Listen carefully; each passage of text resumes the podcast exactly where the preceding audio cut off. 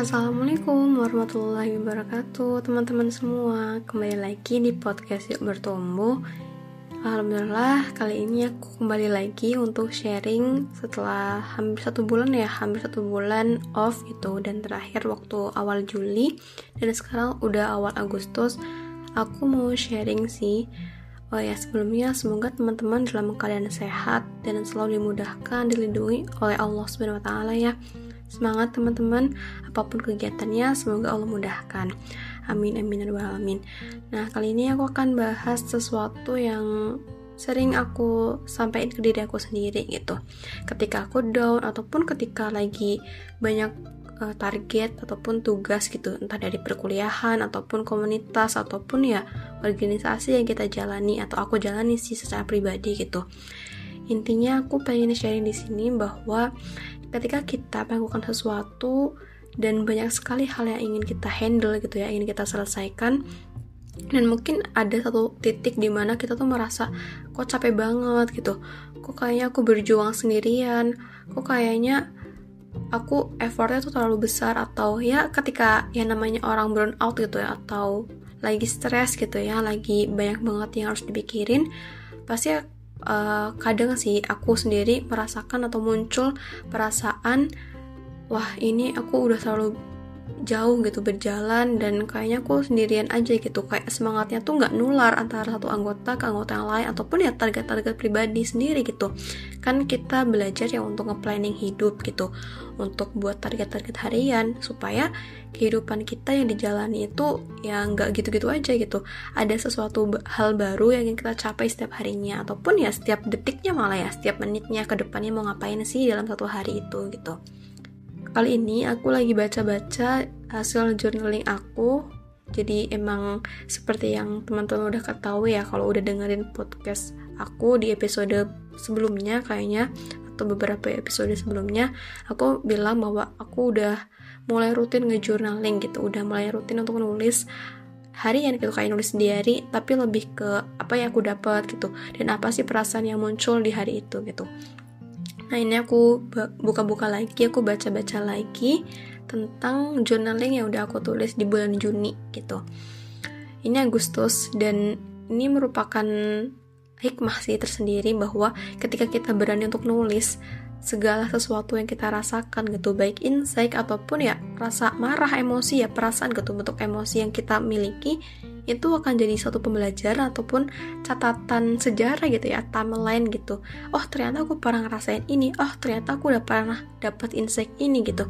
Oh ternyata aku tuh udah pernah bertumbuh sejauh ini loh. Aku udah punya pemikiran yang yang sampai sini gitu. Dan sekarang aku dapat lagi itu bahwa di awal di pagi hari tadi aku baca-baca postingan aku tulisan. Jadi teman-teman mungkin kalau yang suka baca postingan carousel tapi tulisan itu boleh banget kunjungin aku atau kita saling terhubung di Instagram. Akun Instagram aku di @sifasa underscore gitu. Nah jadi berlanjut dari situ aku kayak trigger gitu loh untuk baca-baca lagi. Apa sih udah aku dapetin apa sih udah aku tulis gitu Nah, balik lagi ke tadi ya, ketika kita dapat tupoksi yang banyak ataupun kita lagi stres gitu ya, kita pasti atau pernah ngerasa sendiri atau wah kayaknya aku udah nggak kuat lagi gitu. Nah, di sini aku cuma mau nyampe itu sharing satu insight yang pernah aku dapetin di bulan Juni. Ini juga hasil aku baca-baca journaling aku ditambah ya insight yang udah aku dapetin sampai saat ini gitu. Jadi, teman-teman, aku pengen ngajak sih untuk kita semua, terkhusus diri aku sendiri, untuk terus belajar dan meyakini bahwa jangan pernah merasa sendirian. Secapek-capeknya kita, seberat-beratnya ujian yang kita hadapi, cukup percaya dan yakini dalam diri kita, tanamkan dalam mindset kita bahwa Allah pasti bantu. Entah bantunya dengan cara menghadirkan rasa tenang, menghadirkan orang-orang baik di sekeliling kita, ataupun ide-ide cemerlang, dan hal-hal lainnya gitu. Ya mungkin tanpa kita sadari itu tuh bentuk pertolongannya. Ya mungkin ujiannya nggak langsung selesai sih hari itu, tapi setidaknya kita tuh ngerasa tenang ataupun ngerasa lebih mudah menjalaninya atau ya ngerasa yakin aja gitu bahwa kita mampu, kita tuh punya Allah kok gitu. Jadi itu sih aku pengen bilang bahwa secapek-capeknya kita, seberat apa pun ujian yang harus kita hadapi atau ya sedown apa pun kondisi kita walaupun kita ngerasa sendiri atau ngerasa capek banget gitu ya nggak tahu mau ngelakuin apa dan udah stuck gitu percaya aja deh. Dan katakan terus dalam diri kita bahwa Allah pasti bantu kok. Dan pertolongan pertolongan Allah itu dekat dan juga banyak bentuknya gitu seperti yang tadi aku bilang ya mungkin gak langsung selesai ujiannya masalahnya gak langsung kelar tapi setidaknya kita jadi punya cara yang terbaik gitu untuk menyikapi atau merespon ujian yang Allah hadirkan kepada hidup kita gitu. Kita hanya cukup yakin bahwa Allah itu dekat dan gak akan pernah meninggalkan kita. Jika walaupun kita merasa jauh sama Allah ataupun ya rasanya kok ujiannya berat banget gitu ya dan kita ngerasa kayak sendirian. Mungkin itu tandanya kita itu sedang berusaha ngejauh dari Allah gitu. Jadi kuncinya tadi ingat lagi yuk kita sama-sama belajar bahwa jangan pernah merasa sendirian. Allah itu selalu dekat sama kita kok. Dan Allah itu selalu menunggu hamba-hambanya yang mau mendekat kepadanya gitu kan. Bahkan dijelaskan dalam sebuah hadis ya. Mungkin teman-teman bisa cek sendiri di Google aku lupa sih hadis apa.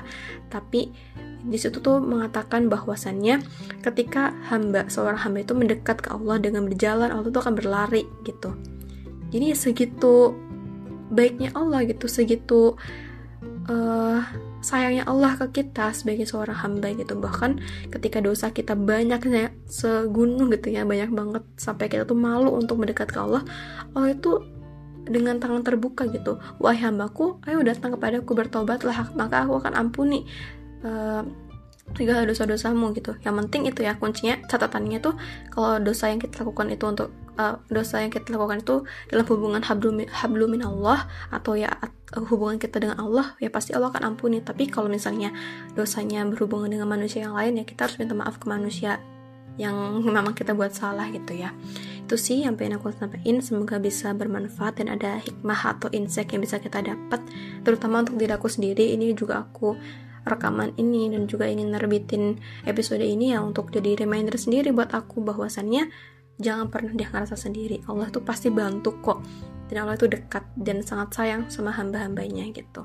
Semangat buat kita semua insya Allah selalu Allah mudahkan dan semoga kita selalu dipertemukan dengan lingkungan yang positif selalu support kita di mana pun kita berada apa pun kondisinya. Dan yang paling penting support sistem terbaik gitu ya kesadaran kita bahwa Allah itu selalu bantu kita dan selalu ada untuk kita. Itu sekian dari aku. Semoga bermanfaat. Boleh juga di share ke teman-teman yang lainnya. Boleh juga share insight-nya ke aku. Kita saling terhubung di Instagram atau ada kritik saran boleh banget disampaikan ke aku lewat DM yang benar datanya dari Allah jadi kalau ada pun yang salah itu pasti dari kesalahan dari aku sendiri. Aku akhiri wassalamualaikum warahmatullahi wabarakatuh. Sampai jumpa di episode selanjutnya.